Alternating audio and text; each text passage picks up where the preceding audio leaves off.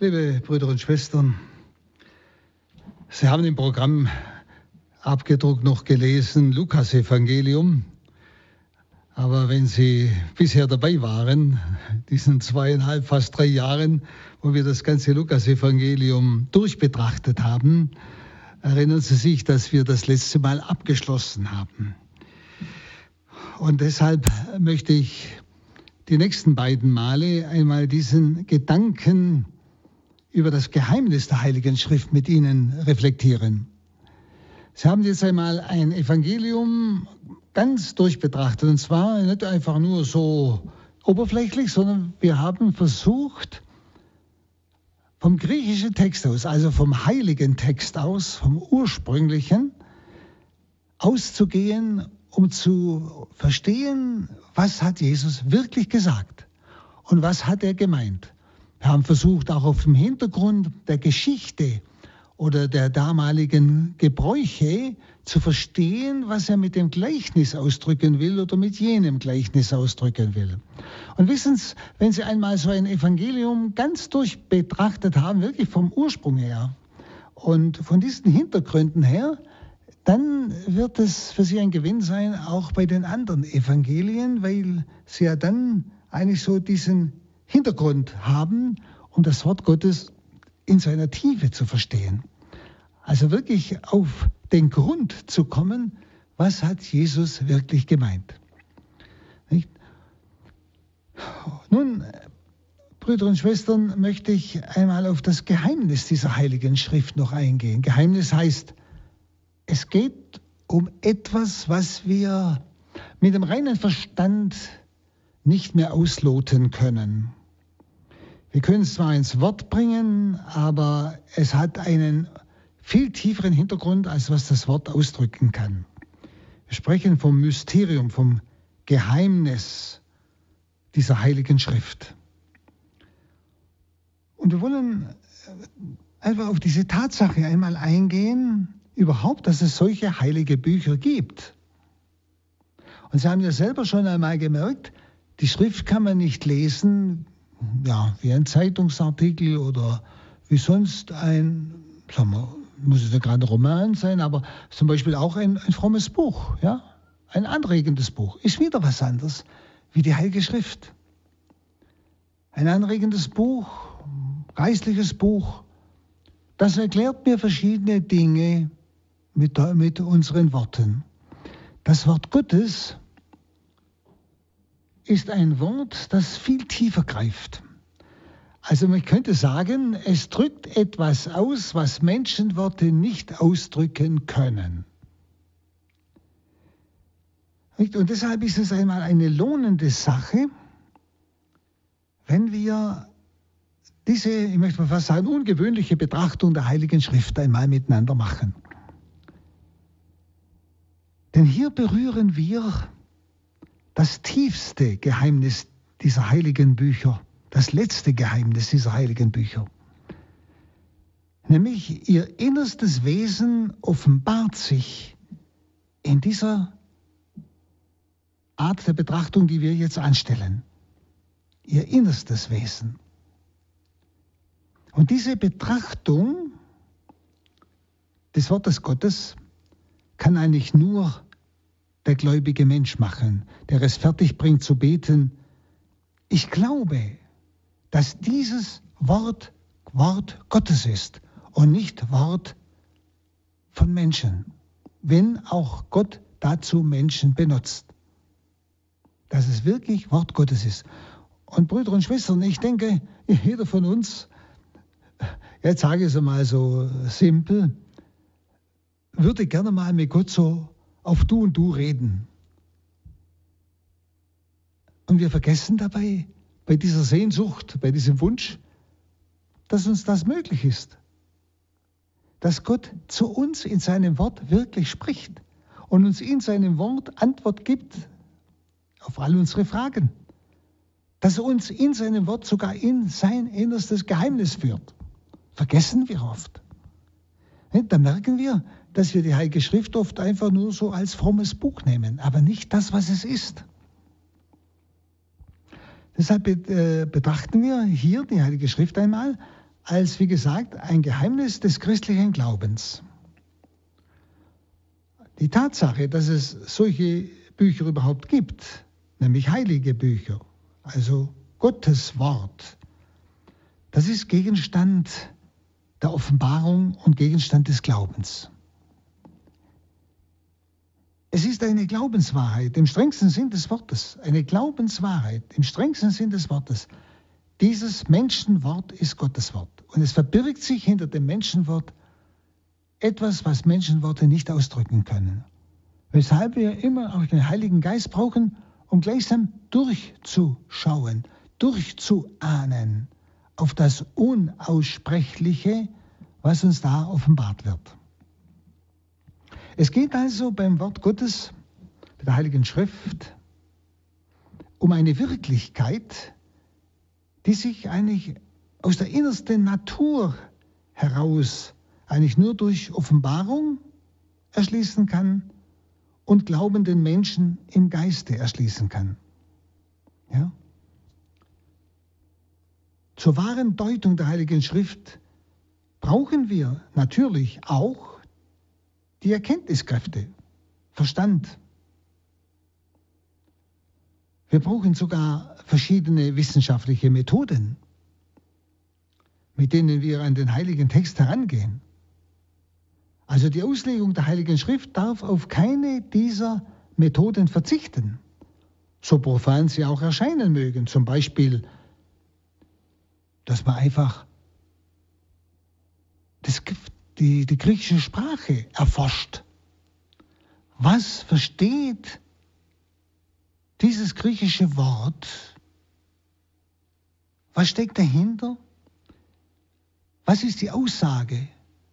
Wenn Sie manches Wort, also in einer anderen Sprache, wie zum Beispiel in Griechisch oder Hebräisch, kann man nicht einfach übersetzen. Man kann es übersetzen. Aber wenn man es wörtlich übersetzt, klingt es oder hat es bei uns einen noch anderen Inhalt. Ich muss manche Worte, und das ist natürlich jetzt rein profane Wissenschaft, ja, ich muss erforschen, und zwar philologisch, was haben die Griechen damals mit diesem Wort verstanden? Was haben die Leute damals in Israel mit diesem, unter diesem griechischen Wort verstanden? Und so muss ich manches Wort erklären. Verstehen Sie? Also ich brauche auch profane Wissenschaft, Erforschung der griechischen Sprache. Was heißt dieses Wort? Ja. Oder auch archäologisch. Ich muss forschen, was war durch Ausgrabungen, kann man vieles erleben, was war der Hintergrund dieses Gleichnisses? Was hat Jesus gemeint mit diesem Gleichnis, das er ja aus seiner Situation heraus erzählt hat? Und dann können wir verstehen, was er sagen wollte. Ich glaube, Sie verstehen jetzt. Ich brauche also zur Auslegung der Heiligen Schrift auch solche Methoden, auch wenn sie noch so prof, also profan heißt weltlich erscheinen, also weltliche Wissenschaft ist, wie die Erforschung der Sprache oder ähm, die Ausgrabungen, um äh, zu erfahren, ja, was war damals eigentlich so der Hintergrund dieser Gleichnisse. Das ist einfach notwendig, wenn wir die Ganzheit des heiligen Inhalts, des Sinnes dieses Wortes Gottes mit allen seinen Verzweigungen eigentlich erkennen wollen. Und es ist ein anderes, die Wahrheit zu ergründen, dass diese Bücher außergewöhnliche Bücher sind, einzigartige Bücher. Ja, wie wir sagen, heilige Bücher.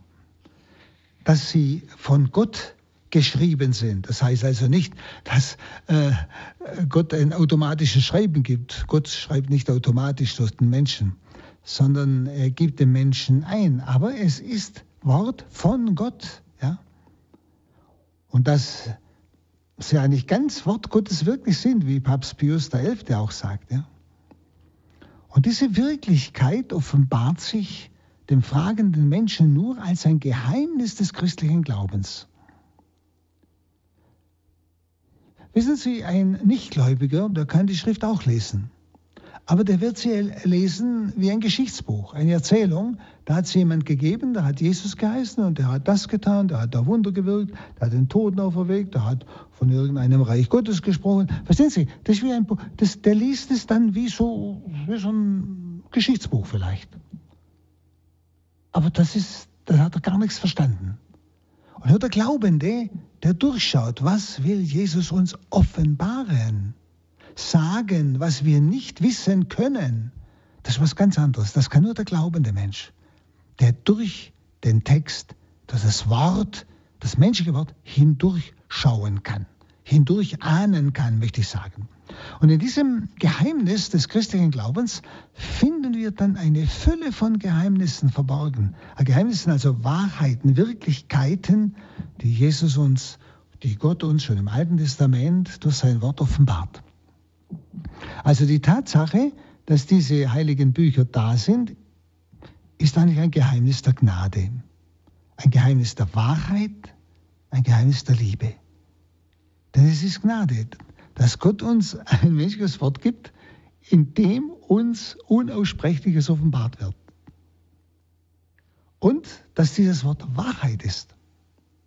Dass wir dem glauben können, dass wir daran festhalten können und dass es aus einer großen, ewigen, göttlichen Liebe kommt. Und deshalb möchte ich heute einmal nur einen, diesen einen Gedanken mit Ihnen noch ein bisschen durchdenken und betrachten. Erstens, die Heilige Schrift ist ein Geheimnis der Gnade. Was heißt das? Was ist denn überhaupt Gnade?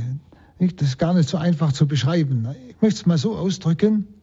Gnade ist eigentlich all das, was Welt und Menschen vergöttlicht, was Welt und Menschen vor allem in das Göttliche, in die göttliche Wirklichkeit hineinhebt, was also gegründet ist auf dem Erbarmen der göttlichen Liebe. Gnade ist göttliches Leben, könnte man auch sagen, ist die Wirkung, die göttliche Wirkung, den Menschen am ja, an der Göttlichkeit, denken Sie durch die Taufe, wir sind Kinder Gottes geworden, teilnehmen zu lassen. Oder wo die ganze Welt verändert wird zum neuen Himmel, zur neuen Erde, wenn der Herr kommt, nicht? Gnade also ist eine Vergöttlichung der Welt und des Menschen. Und sie gründet in diesem Erbarmen der göttlichen Liebe. Jesus äh, oder die Schwester Faustina sagte einmal, dass als Jesus in dieses undurchdringliche Licht zum Vater gegangen sei, hätte sie die Stimme vom Vater gehört, alles, was ich geschaffen habe, kommt aus meiner unendlichen Barmherzigkeit. Also das nennen wir Gnade. Alles kommt aus seiner unendlichen Barmherzigkeit. Also Gnade ist all das, wodurch der Mensch über sich selbst hinaus wächst.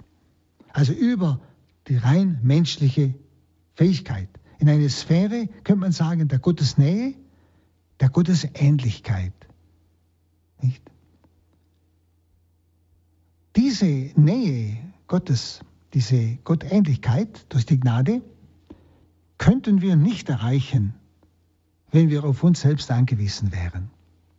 Wir würden einfach im irdischen Bereich bleiben. Ja?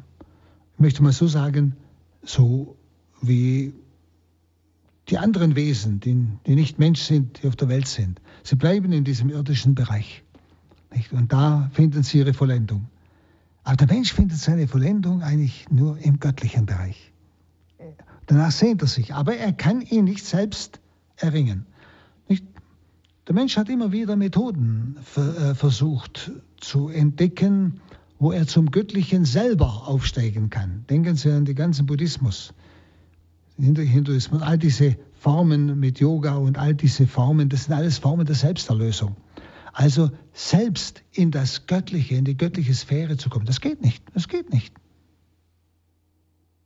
Das ist Gnade. Es kann also diese, oder der Mensch kann diese Sphäre der Gottesnähe und Gottesähnlichkeit nur betreten, eigentlich Kraft der Barmherzigkeit Gottes, Kraft dieser Gnade. Und es ist das Geheimnis des menschlichen Lebens, dass der Mensch mehr sein soll, von Gott her, als er selbst sein kann. Das ist das Geheimnis Menschenlebens. Das, was ich Ihnen vorher gesagt habe, in uns ist eine Sehnsucht, die nicht durch das begrenzte irdische Angebot irgendwelcher Art erfüllt werden kann.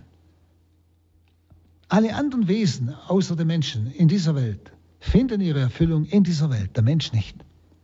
Der Mensch hat Sehnsucht nach dem Ewigen, nach dem Göttlichen. Also, das ist das Geheimnis menschlichen Lebens, dass der Mensch mehr sein soll, als er sein kann. Und das Erbarmen Gottes will, dass der Mensch über sich selbst hinauswachse, nämlich in die Ordnung des göttlichen Lebens. Nicht? Und das wird uns ja in einer unwahrscheinlichen Weise geschenkt, dass wir nie begreifen werden in der Taufe, wo eine Umwandlung, eine Neuschöpfung geschieht in das göttliche Leben. Nun, zu dieser Welt der Vergöttlichung von Mensch und Leben gehört auch die Heilige Schrift. Diese Bücher sind ein Geheimnis dieser Vergöttlichung, ein Geheimnis der Gnade. Das heißt also, es sind ja menschliche Worte, die Sie in jeder Zeitung lesen können. Verstehen Sie, die gleichen Worte. Und trotzdem sind diese Worte, man könnte sagen, wie ein Gefäß, in dem das Göttliche ruht. Es ist ja Wort des lebendigen Gottes. Und deshalb kann so ein Wort nicht bloß das Trommelfell bewegen, sondern kann so ein Wort aus der Heiligen Schrift, ein Wort Gottes, kann plötzlich den Menschen so tief im Herzen treffen, dass er sein ganzes Leben umkehrt. Wenn Sie, wenn Sie das überlegen, das kann doch ein Wort nicht. Ein Wort hört am Trommelfell auf. Was ist also die Wirkung? Die Wirkung ist, der Mensch in seinem Innersten sein Leben verändert. Total. Das ist dieses Geheimnis des Wortes Gottes. Das ist die Vergöttlichung des menschlichen Wortes. Nicht? Und diese Bücher, diese Heiligen Schrift, sind also ein Geheimnis der Vergöttlichung und der Gnade. Und zwar schon in ihrem Entstehen. Ja? Ob sichtbar oder unsichtbar. Es war in jedem Fall ein Wunder, als diese Bücher entstanden. Es war ein unwahrscheinlicher Eingriff Gottes ja, durch einen Menschen in einem Menschen für uns, der das Wort eines Menschen benutzt hat, seine Geschichte, seine Art, wie er spricht, um sich uns zu offenbaren. Es geschah also, könnte man sagen, ein, eine göttliche Besitzergreifung von Menschen mit solcher Übermacht, dass diese Männer, Propheten, Apostel, Evangelisten, Altes Testament, Neues Testament, deren Gott sich zur Niederschrift der heiligen Bücher bediente, dieser Männer. Ganz, sie waren ganz Werkzeug in der Hand Gottes, aber nicht im Sinn des automatischen Schreibens. Es gibt ja so ein sogenanntes automatisches Schreiben, das kommt nicht von Gott. No. Das ist normalerweise okkult. Sondern Gott respektiert die Freiheit des Menschen. Er benutzt den Menschen nicht wie ein Automat oder wie ein Werkzeug, sondern er benutzt den Menschen, wie er ist. Er benutzt seinen Wortschatz, er benutzt seine Lebenserfahrung. Und deshalb, was, er, was der Mensch im Leben erfahren hat, das benutzt Gott, um mit seinen Erfahrungen, sprich Beispiele, Gleichnisse, etwas zu offenbaren. So offenbart sich Gott. So vermittelt Gott sein Wort uns, ohne dass der Mensch degradiert wird zu einem Werkzeug.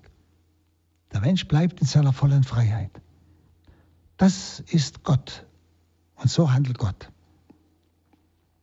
Nun, diese Hagiographen nennt man die, also die Propheten, ähm, die, oder auch die Salomo, die die Weisheitsbücher geschrieben haben, oder die Apostel, die Evangelisten, nicht? Paulus Briefe, nicht?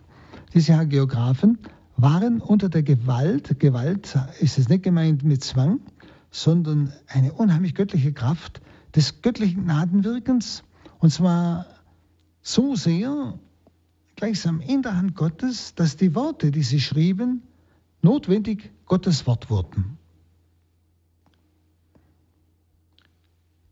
Der wirkliche Urheber und der einzige literarische Eigentümer dessen, was sie geschrieben haben, der Urheber, was sie geschrieben haben, und der eigentliche Eigentümer, was sie geschrieben haben, war kein anderer als der unendliche Gott.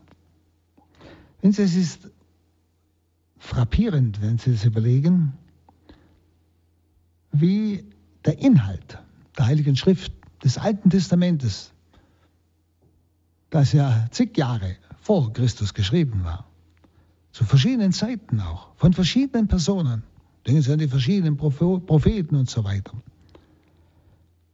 dass sie auch mit dem Neuen Testament übereinstimmen.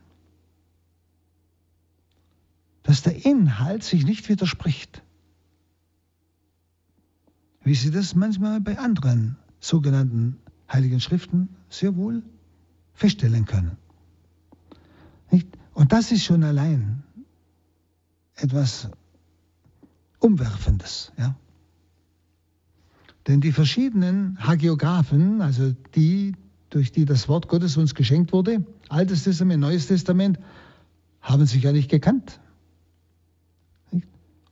Aber es war der eine Geist, der eine Gott, der so seinen Geist und sein Wort geschenkt hat.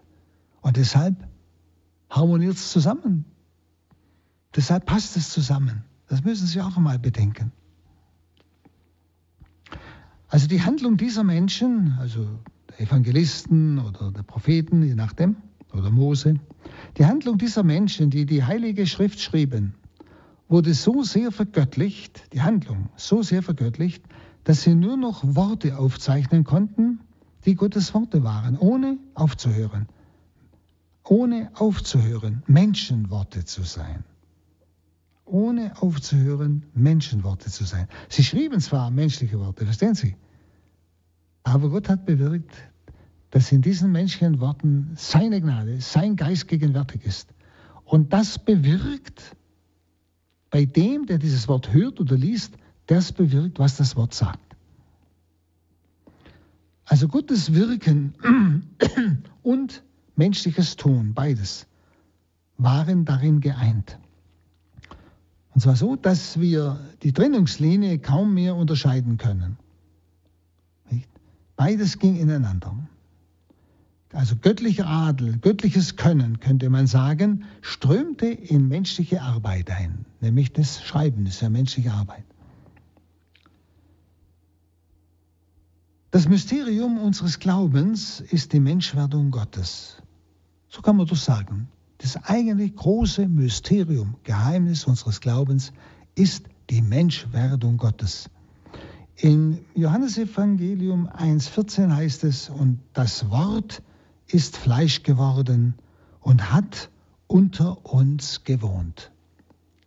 Jetzt versuchen wir mal eine Parallele herzustellen zwischen dieser Menschwerdung des Wortes Gottes im Schoß Mariens durch Heiligen Geist und der Menschwerdung Gottes in seinem Wort.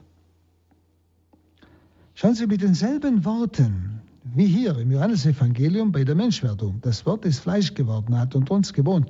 Mit denselben Worten dürfen wir wohl noch ein anderes Menschwerdungsgeheimnis beschreiben, nämlich das Geheimnis der Heiligen Schrift.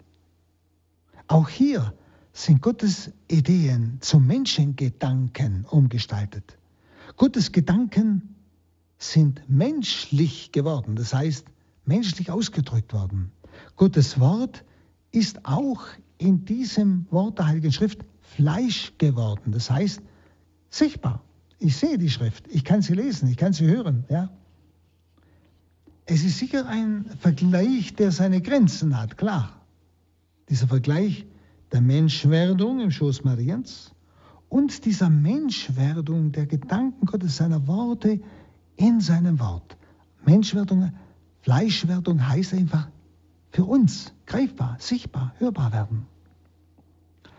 Bei der Menschwerdung Christi aus Maria durch Heiligen Geist handelt es sich um das ganz persönliche Wort in Gott, also die, göttli, die zweite göttliche Person. Also das, und diese zweite göttliche Person nimmt eine Menschennatur an. Das verstehen wir bei der Menschwerdung Christi aus Maria. Also sie nimmt an Leib und Seele, geschaffener Leib, geschaffene Seele. So einig, wie sie jeder Mensch hat, Leib und Seele. Bei der Entstehung der Heiligen Schrift, die Parallele wieder, geht es um Gottes Gedanken, die die Gestalt von gesprochenen und geschriebenen Menschenworten annehmen. Gottes Gedanken, die die Gestalt von gesprochenen und geschriebenen Menschenworten annehmen. Verstehen Sie die Parallele? Bei der Menschwerdung hat das ewige Wort unsere Natur angenommen, Leib und Seele. In der Heiligen Schrift, in der Entstehung der Heiligen Schrift, geschieht ja genauso etwas. Dass Gottes Gedanken, Gottes Wille die Gestalt von gesprochenen, geschriebenen Worten annimmt. Gottes Wille, Gottes Gedanken werden für uns hörbar und lesbar im Wort Gottes. Bei allen wiederum Grenzen dieses Vergleiches, ist klar, bleibt doch ein Vorstellungsraum, wo dieser Vergleich zu Recht besteht. Gottes Gedanken so wie sie von Ewigkeit in Gott ja sind und leben, sind göttlich in ihrer Art, klar. Sie sind rein geistig in ihrem Sein, auch klar. Das sind ja Gottesgedanken. Sie sind ganz frei von allen Beschränktheiten, von allen Unbestimmtheiten oder Dunkelheiten des menschlichen Erkennens. Wissen Sie, menschliche Worte sind ja immer begrenzt. Wenn Sie Vater sagen, dann haben sie eine ganz bestimmte äh, Vorstellung von Vater. Nämlich so, wie sie ihren Vater erlebt haben. Das ist ihre Vatervorstellung. Der andere hat einen ganz anderen Vater erlebt, hat eine ganz andere Vatervorstellung. Und es ist dasselbe Wort, verstehen Sie? Es ist begrenzt. Dagegen dieses, ähm, dieser Gedanke Gottes, er ist unbegrenzt. Nicht? Er ist und ist nicht von der Dunkelheit dieser Begrenztheit des, äh, irgendwo eingeschränkt. Nicht? Und trotzdem stehen in der Heiligen Schrift Gottes Gedanken vor uns, als wenn es Menschengedanken wären. Also diese unbeschränkten Gedanken Gottes, dieses, ja, diese göttliche Weite des Denkens und Wollens, offenbart er in begrenzten menschlichen Worten und das verstehen Sie, deshalb muss ich durch das Wort hindurch hören und der Geist muss mir helfen, dass ich erahne, was Großes, Unbegreifliches, Unbegrenztes Gott mir durch dieses oder jenes Wort der Heiligen Schrift offenbaren will. Und deshalb muss man die Schrift betrachten, man kann sie nicht einfach lesen. Wenn, also wir können diese Schrift in menschlichen Worten, wie gesagt, mit den Ohren unseres Leibens natürlich hören oder eben lesen. Wir können also die Buchstaben dieses göttlichen Wortes, das geschrieben ist, mit den Augen unseres Leibes sehen, nicht? so wie andere Menschen Worte. Auch in diesem Sinn ist Gottes Wort Fleisch, also Mensch geworden. Auch in diesem Sinn. Das Wort Gottes, der Gedanke Gottes, der Wille Gottes ist im Wort für uns sichtbar geworden, also Fleisch geworden. Nicht Fleisch als Zeichen der Sichtbarkeit, Hörbarkeit. Wir dürfen sogar hinzufügen, er hat unter uns gewohnt, in seinem Wort. Und er wohnt unter uns, in seinem Wort. Denn wissen Sie, welcher Christ hat nicht in der Heiligen Schrift Gottes Wort in seiner Wohnung gegenwärtig? Überlegen Sie mal, wo Sie Ihre Heilige Schrift haben. Ist die verstaubt? Liegt die irgendwo unter Zeitungen abgelegt? Oder hat sie einen Ehrenplatz in Ihrer Wohnung? Denn in diesem Wort ist Gott mit, seinem, seiner ewigen Offenbarung gegenwärtig. Und überlegen Sie, wie sehr auch dieses geschriebene Gottes Wort uns ein Leben lang begleitet. Wie es immer wieder Nahrung ist, Hinweis ist, manche Situationen des Lebens überhaupt verstehen zu können. Und überlegen Sie auch, wie viele Gebete haben wir dem Gotteswort entnommen. Schauen Sie, das Vaterunser ist ja Gottes Wort von Jesus. Also gleichsam, wo der Geist Gottes selber in diesem Wort betet. Oder die Psalmen genauso sind Gottes Wort. Ein Großteil des Gegrüßet seist du Maria ist ja Gottes Wort. Ja? Steht in der Schrift. Und das sind nicht nur Worte, die von Gott reden, sondern es sind also nicht nur Worte, die von Gott erfüllt und Gott begeisterten Menschen gesprochen werden.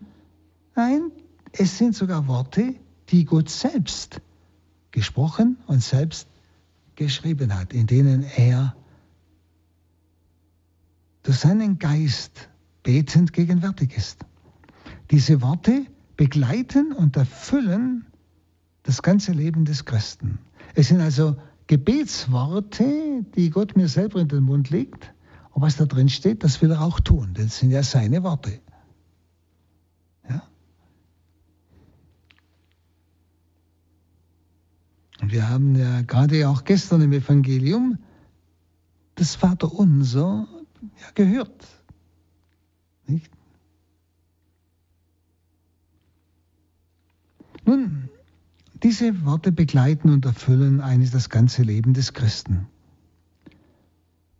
Gottes Wort ist Fleisch geworden und hat unter uns sein Zelt aufgeschlagen, schreibt Johannes.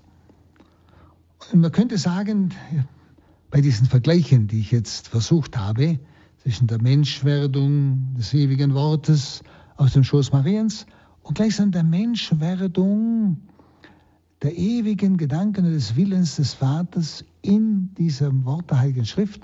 Bei beiden Menschwerdungen von diesem Gotteswort haben Menschen mitwirken dürfen. Bei beiden. Mitwirken dürfen, um die gnadenhafte Vereinigung von göttlichem und menschlichem Vollziehen zu helfen. Bei der Menschwerdung Christi war es Maria, die mitwirken durfte. Sie empfing Gottes Wort vom Heiligen Geist. Bei der Heiligen Schrift war es der Evangelist, der Apostel oder der Prophet. Auch er empfing Gottes Wort, Gottes Gedanken vom Heiligen Geist. Maria und die heiligen Schriftsteller gaben von ihrem eigenen, also ihr eigenes Fleisch und Blut. Ich denke, dass es nicht verkehrt ist,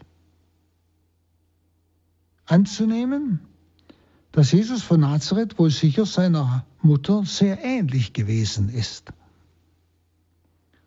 Und wer beide Nazareth vielleicht erlebt hat oder gesehen hat, der hat vielleicht gesehen, die gehören zusammen, Mutter und Kind. Schauen Sie, und genauso war es sicher auch beim Evangelisten, beim Propheten. Auch ein Geisteskind, könnte man sagen. Die ja dieses Wort Gottes der Welt geschenkt haben.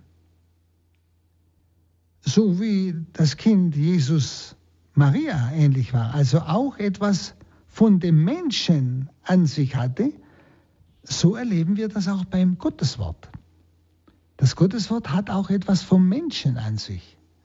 Wenn Sie zum Beispiel den Propheten Jesaja lesen oder den Propheten Jeremia, werden Sie immer auch die Art, wie er gelebt hat. Sogar, man könnte beim Prophet Jeremia sagen, er war ein sehr, ja, vielleicht fast depressiver Mensch, ja.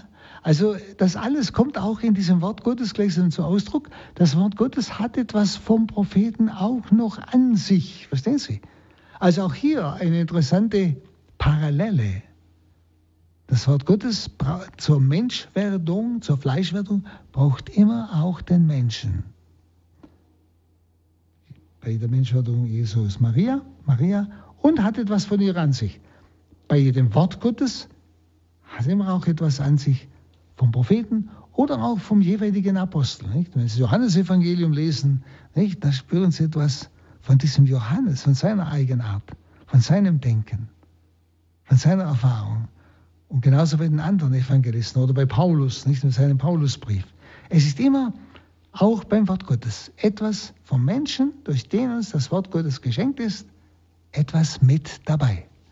Und das ist eigentlich das Wunderbare. Nun,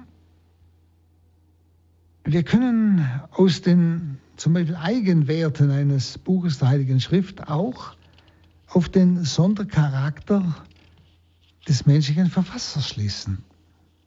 Die Worte sind ganz seine Worte, auch sein Stil. Sodass man manchmal merkt, dies und jenes, die Schrift hat den gleichen Stil, Sprachstil. Also, da spüren Sie wieder etwas vom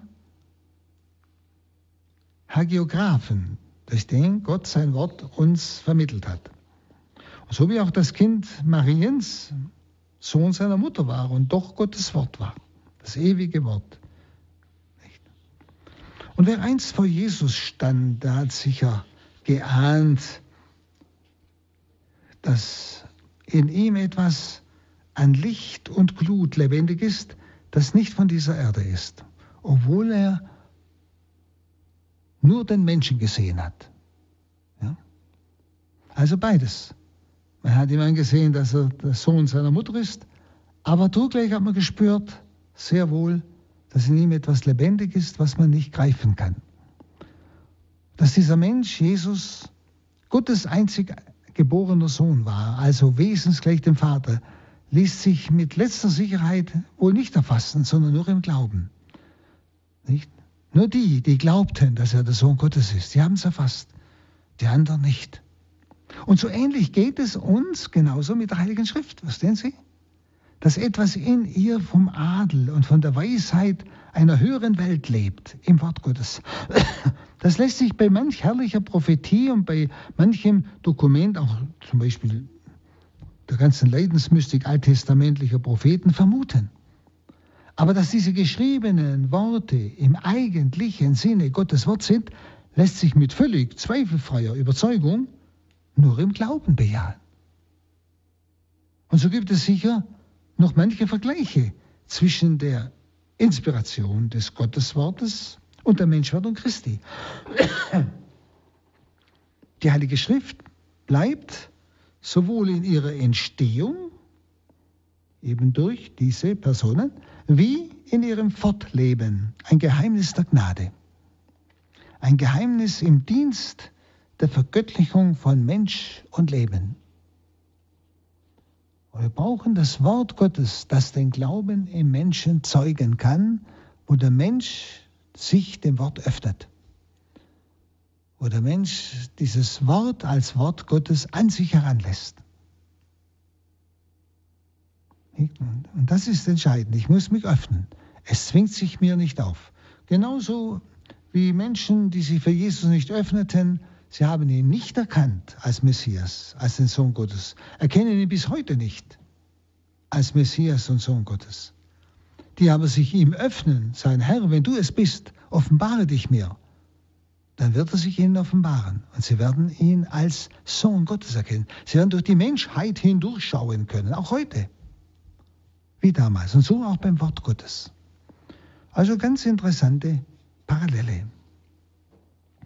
Nun, eine weitere Begründung für dieses Geheimnis der Gnade, eben im Wort Gottes, ist die Wirkung, die von der Schrift und auch von der Schriftlesung ausgeht. Die Menschen, die miteinander sprechen, also sie unterhalten sich mit Leuten Arbeitsplatz oder der Nachbarschaft. Menschen, die miteinander sprechen, passen sich einander an, wenn sie die gleiche Sprache sprechen. Also ich meine jetzt gleiche Sprache, nicht Deutsch oder so, sondern ich meine, wenn sie die gleiche Wellenlänge haben. Zum Beispiel, wenn zwei sich für Atomphysik interessieren und sich darüber unterhalten und begeistert sind, nicht? Die gleichen passen sich an, ja? die finden etwas, was ihnen gemeinsam ist. Sie wachsen zusammen. Äh, ganz tief erleben sie das auch, vor allem im Glauben. Wenn sie, ich merke das immer hier bei jedem Kurs, nicht? Heute Abend ging der eine Kurs weg, morgen kommen drei neue Kurse. Es kommen immer Leute, die sich nicht kennen, großenteils. Sie kommen zusammen, kennen sich nicht, fremd. Und auf einmal in kurzer Zeit, wo sie spüren, Nicht? Sie können sich miteinander unterhalten, sie sind auf der gleichen Ebene des Glaubens, sie sind ganz in der Treue der Kirche, nicht? Und sie glauben dasselbe, kommt plötzlich ganz schnell eine ganz tiefe Verbundenheit zustande.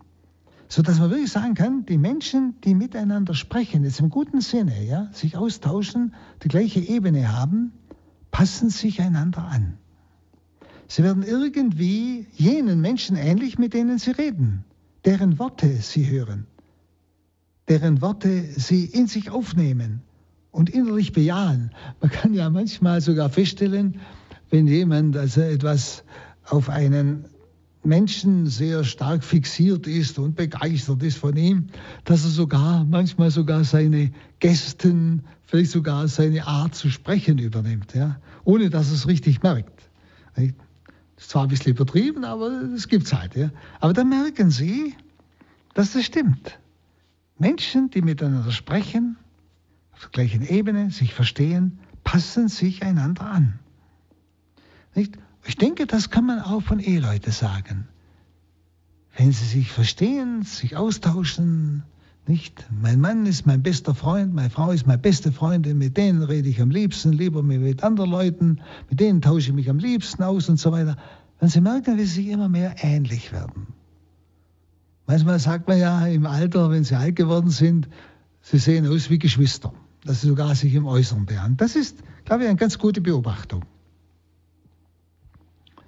Also sie, sie werden irgendwie den Menschen ähnlich, mit denen sie reden, deren Worte sie hören, deren Worte sie in sich aufnehmen, innerlich bejahen. Auch unter den Menschen ist eigentlich ihr gesprochenes Wort ein Bild für die sprechende Person. Das gesprochene Wort. Denn wir sprechen aus, oder ja, man kann sagen, wir sprechen uns aus, ja, in unseren Worten. Ja. Allerdings stellen wir uns in unseren Worten nur unvollkommen dar. Weil auch Worte, das merken Sie oft, das nicht ausdrücken, was sie eigentlich sagen wollen, nicht? Sie versuchen sich auszudrücken, aber merken, der andere versteht es nicht richtig, wie ich es meine. Und das Sprechen, das, das Sprechen des ewigen Wortes, das geschieht in göttlicher Restlosigkeit und Vollständigkeit. Wo Gott spricht, spricht er unzweideutig. Denken Sie an das Wort Jesu. Ich habe euch alles mitgeteilt, was ich vom Vater gehört habe. Also ganz klar.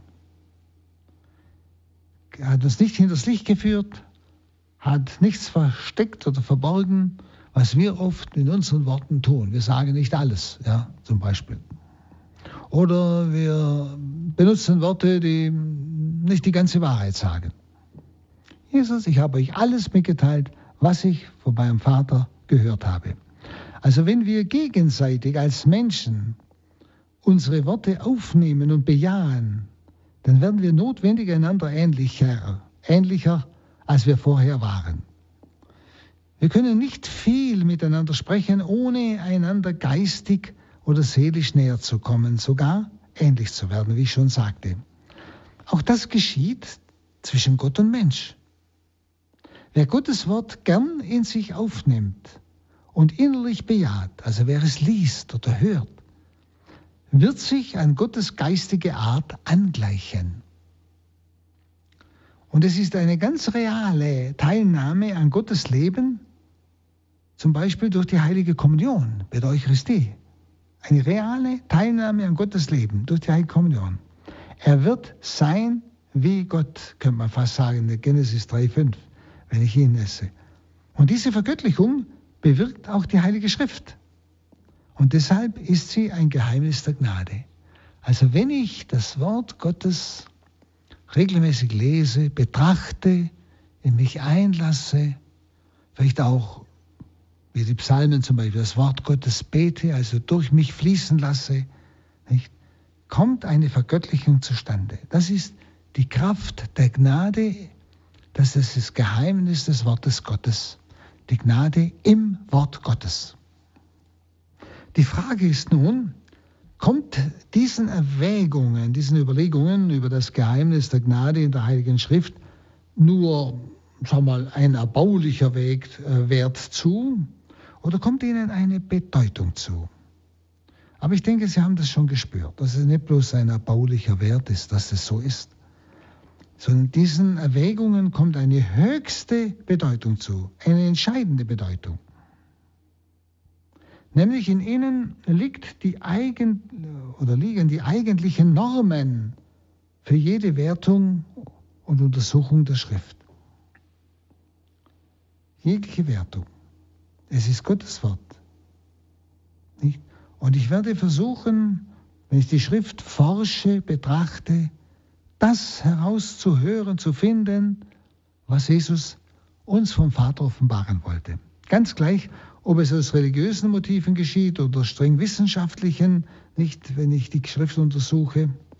Der Vergleich zwischen dem menschlichen, menschgewordenen Wort Gottes in der Person Christi und dem menschgewordenen Wort Gottes in der Heiligen Schrift, die begründen das. Sagen wir, diese früheren, gerade auch in den ersten Jahrhunderten, diese früheren Streitigkeiten über die Person Jesu Christi, die wiederholen sich heute im Sinn auch der Exegese. Und gerade im Blick auf das Wort Gottes in der Heiligen Schrift.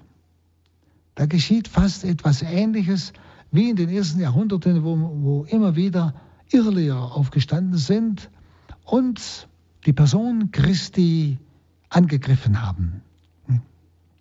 Zum Beispiel am Anfang gleich gab es immer wieder Irrlehren, die ein anderes Verständnis der Person Christi hatten. Einmal waren es die aus dem Gnostizismus, das heißt, für diese Leute war Christus nur Gott, aber nicht Mensch. Der Mensch war nur, das war nur Schein. Er war nur Gott. Also vollkommen einseitig. Das ist jetzt in der Parallele zum, zur, zur Heiligen Schrift. Nämlich, dass gerade auch hier manche das Wort Gottes nur wie soll ich sagen, geistig beurteilen. Also sich gar nicht interessieren, zum Beispiel für das Weltliche. Weltlich meine ich jetzt für den griechischen Text. Nachforschen, Schriftforschung machen. Was will das Griechische in der damaligen Zeit mit diesem Wort ausdrücken? Damit ich verstehe, was Jesus ausdrücken wollte. Verstehen Sie? Das ist so ungefähr in der Parallele. Gnostiker, Sie haben Christus nur als Gott anerkannt, nicht als mehr als das Menschliche, vollkommen gestrichen. Und so gibt es Leute, die die Schrift lesen, die wollen nichts wissen von Exegese, von Erklärung, also auch von diesen menschlichen, humanen Wissenschaften, die mir helfen, dieses Wort Gottes von damals in der ganzen Tiefe zu verstehen, um dann tiefer zu verstehen, was Jesus sagen wollte. Dann war, war, es, damals waren es die Griechen im ersten Jahrhundert, im zweiten Jahrhundert, waren es die, der Arianismus, also die Arianer, für den war wieder Christus nur Mensch, genau umgekehrt. Sie haben die Gottheit Christi eigentlich geleugnet, war nur Mensch. Nicht? Und so gibt es wieder eine Exegese, eine Erklärung der Schrift, die nur, nur menschlich auslegt. Ja? Also alle möglichen Methoden nur menschlich auslegt. Ja? Aber das Geistige, was Gott uns offenbaren will, das passiert eigentlich gar nicht. Sie, sie, sie studieren die Schrift, wie man irgendeinen alten Text studiert. Rein äußerlich. Wissen Sie, das ist wieder die Parallele. Nicht? Wiederholt sich praktisch, was sich damals an der Person Jesu selbst ereignet hat, an Irrlehren. Das wiederholt sich heute in der Exegese am Wort Gottes. Genau das Gleiche. Oder dann waren es wieder die sogenannten, Doke, oder war es der Doketismus? Der hat die Leidensfähigkeit, also die leidensfähige Menschlichkeit Jesu, man könnte sagen, übersehen. Ja? Also Jesus war gleichsam nicht leidensfähig, auf Deutsch gesagt. Nicht? Oder dann war es wieder der Nestorianismus, der das Geheimnis seiner Gottheit zu sehr von seiner menschlichen Natur getrennt hat. Ja? Also wieder das Reingeistige, das Natürliche weggelassen hat. Und es dauerte nicht lange, bis diese ganzen Irrlehren überwunden waren und wir eigentlich zu dieser klaren Auffassung gekommen sind in den Konzilien, nämlich die Auffass klaren Auffassung vom menschgewordenen Gottes Sohn. Und vor der gleichen Aufgabe, wissen Sie, stehen die Theologen, steht auch die Theologie der Heiligen Schrift, nur mit dem Unterschied, dass hier die Entwicklung bei weitem noch nicht zum Abschluss gekommen ist bei der Heiligen Schrift. Bei der Person Jesu Christi ist durch die Konzilien der ersten Jahrhunderte klar zum Abschluss gekommen. Er ist der Sohn Gottes. Gott und Mensch ganz, beides ganz. Aber auf die Heilige Schrift hin, schauen Sie doch mal, was Sie alles hören über das, Heil, über das Wort Gottes oder lesen, exegetisch lesen. Gute Sachen, sehr gute Sachen, aber auch anderes, nicht? Da ist, da ist noch nicht zum Abschluss gekommen, nicht?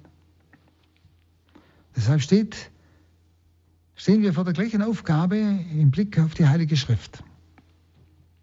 Die Exegese steht vor denselben Gefahren wie in den ersten Jahrhunderten die Christologie, die Lehre über Jesus Christus. Wenn Sie, die einen unterliegen der Versuchung, Gottes Wort rein zu spiritualisieren, also nur geistlich.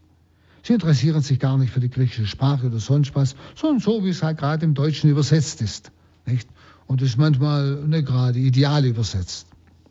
Denn sie kümmern sich auch nicht um das, was menschlich ist am geschriebenen Wort. Ja, das, was ich Ihnen schon gesagt habe, nicht die Textkritik, die Archäologie, also Ausgrabungen, wo man dann erfährt, was da alles war überhaupt, woher, Jesus seine Gleichnisse bringt, nicht? Wenn Sie mal in Kapharnaum sind, dann sehen Sie das Mühlrad, Sie sehen dieses, äh, auch das Mühlrad, wo, wo eine Stange durch das, durch das Mühlrad geht, wo zwei Frauen an einer Mühle malen. Wenn Sie das sehen Sie dann und dann können Sie sich das vorstellen und verstehen, was er sagen wollte. Viel besser. Ja? Archäologie und Zeitgeschichte. Ja? Was war damals für eine Zeit? In der Zeit hat Jesus gelebt. In dieser Zeit muss ich sein Wort verstehen. Oder wie gesagt, auch äh, die ganze Sprachwissenschaft. Also es sind oft Leute, die kümmern sich nicht beim Wort Gottes um das, was menschlich ist an diesem geschriebenen Wort. Sie spiritualisieren alles nur. Die anderen wieder, die vergessen das Geheimnis der Göttlichkeit in diesen heiligen Büchern. Also sie reißen praktisch das Geheimnis aus dem lebendigen Zusammenhang heraus, in den Gottes Gnadenwirken es hineingestellt hat. Aus dem Zusammenhang. Für sie ist dann die Exegese nur so eine Anwendung von Geschichtswissenschaft und Philologie, also Sprachwissenschaft, angewandt auf den Text der Heiligen Schrift. Keiner von beiden Richtungen hat das ganze Geheimnis des geschriebenen Wortes Gottes erfasst. Keiner.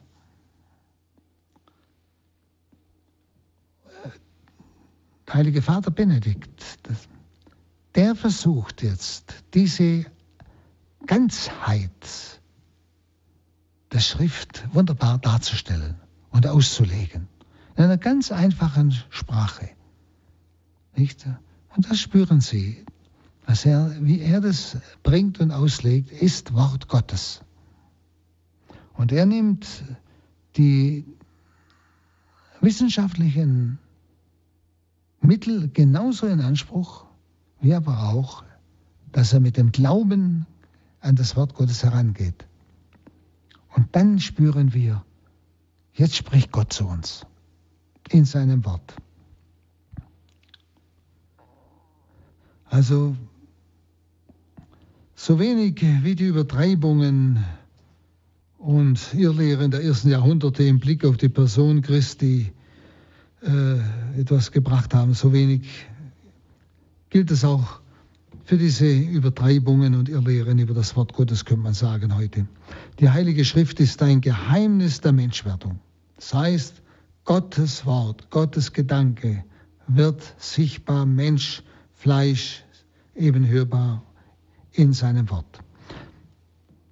Wer die Heilige Schrift so sieht, der ist fähig, ihre Ganzheit zu erfassen und ihre Ganzheit zu deuten. Es spürt auch die ganzen Zusammenhänge des Wortes Gottes. Und was immer hilft, das Wort Gottes zu erklären, darf nicht beseitigt werden.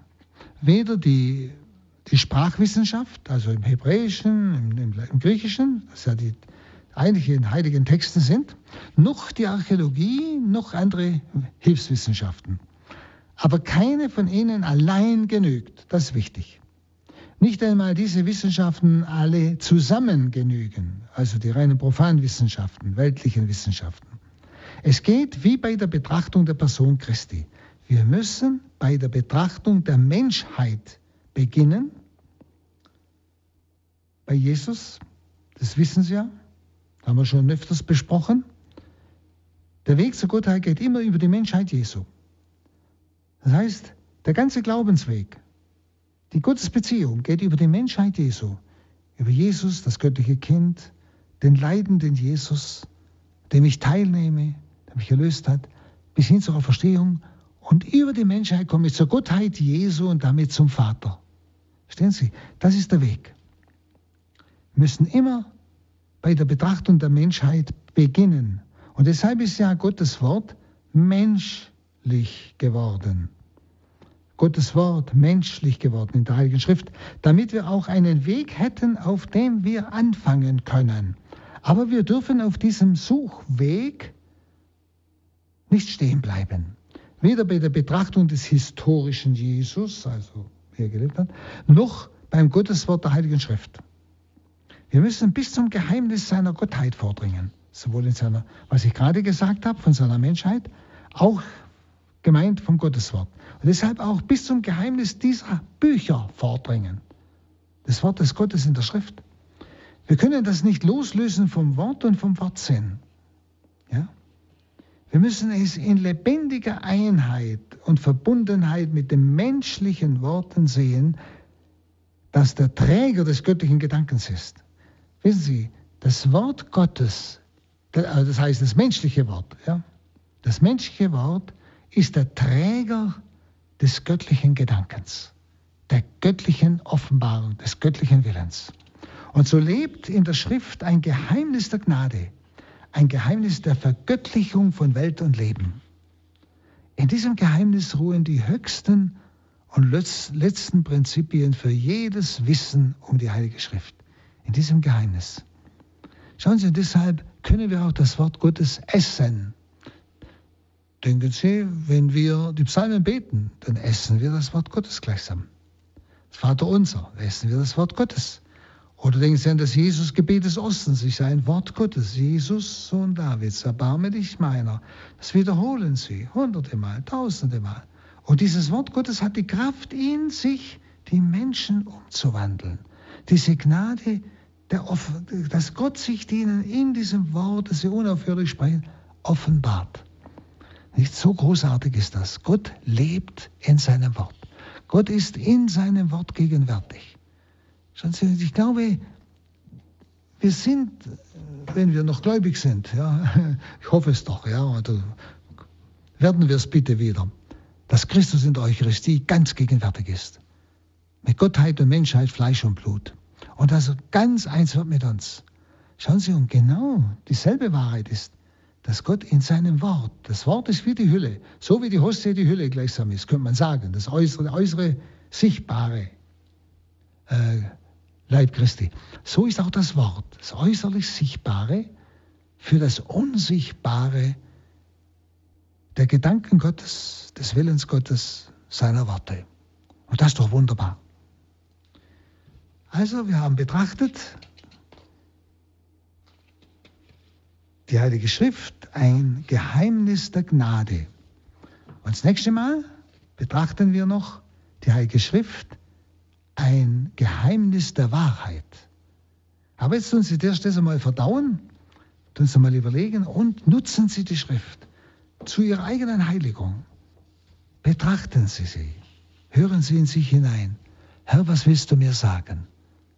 Immer nicht nur lesen, immer auch stehen bleiben, hören, wiederholen, Lassen Sie dieses gnadenhafte des Wort Gottes, das Göttliche im Wort der Schrift, einfach in sich hinein. Öffnen Sie sich ihm und der Herr wird sich Ihnen in seinem Wort offenbaren. Und so segne euch und schenke euch die Kraft zu tieferer Erkenntnis des Wortes Gottes, der allmächtige Gott, der Vater und der Sohn und der Heilige Geist. Amen. Amen.